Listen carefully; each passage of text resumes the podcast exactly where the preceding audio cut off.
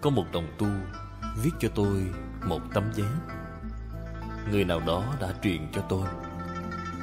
Họ nói họ niệm Phật, Nhưng niệm rất là phiền não. Họ thường nghe tôi nói niệm Phật, Pháp hỷ sung mãn. Nhưng cái pháp hỷ này của họ Không thể có được. Ngày ngày sanh phiền não. Họ hỏi tôi, Phải làm sao? Vẫn phải là lão thật. Trung thực mà niệm. Tại vì sao có phiền não vậy? Vọng tưởng, Tạp niệm của bạn quá nhiều, Cho nên công phu của bạn không có lực. Niệm Phật phải buông xả. Pháp Sư ở niệm Phật đường, Lãnh đạo niệm Phật đường gọi là đường chủ. Đường chủ mỗi giờ mỗi phút Phải nhắc nhở đại chúng Buông bỏ vạn duyên. Buông bỏ thân tâm thế giới, Đề khởi một câu Phật hiệu.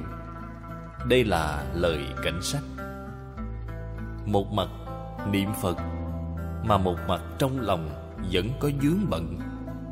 Còn có lo lắng, Còn có vọng tưởng, Thì công phu của bạn Làm sao có thể có lực được chứ? Sự việc có quan trọng hơn. Bước vào niệm Phật đường rồi, Đều phải buông bỏ không nên nghĩ đến nó nữa. Đợi sau khi ta niệm Phật xong rồi, Hãy nghĩ tiếp, Làm việc tiếp. Bạn đi ra liền có trí huệ. Khi chưa bước vào niệm Phật đường, Làm sự việc này, Có nghĩ thế nào cũng rất khó. Nhưng sau khi niệm Phật ra, Nghĩ lại, Vừa nghĩ liền thông suốt. Sự việc liền làm xong. Nếu như Bằng một mặt niệm Phật, Một mặt lo nghĩ, Thì Phật hiệu niệm không được tốt, Mà sự việc cũng nghĩ không được tốt. Hai bên đều sai.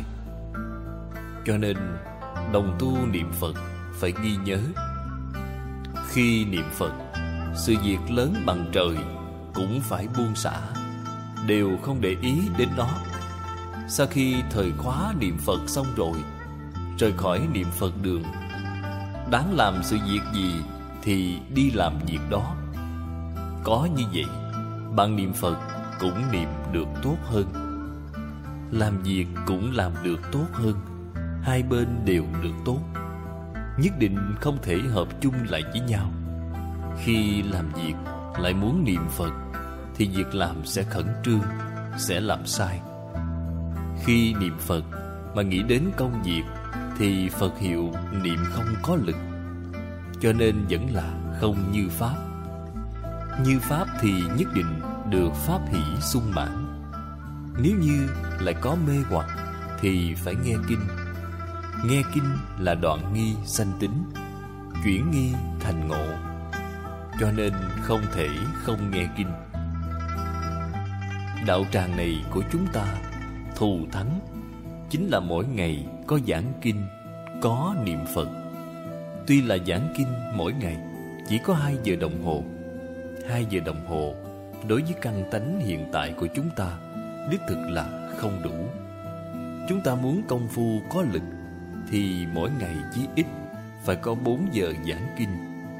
Thế nhưng, Người thông thường Mỗi ngày phải tìm bốn giờ để nghe kinh. Gần như là không thể vì mọi người đều có gia đình, Có công tác, Làm gì có nhiều thời gian đến như vậy. Cho nên, tận lực tìm thời gian rảnh rỗi để nghe kinh, Phải nghe giảng kinh cho nhiều. Lý không thể không tường tận, Sự không thể không rõ ràng. Lý sự đều phải tường tận, Đều phải rõ ràng. Bạn mới có thể buông xả. Hiện tại, bạn học không thông Là vì không thể buông xả.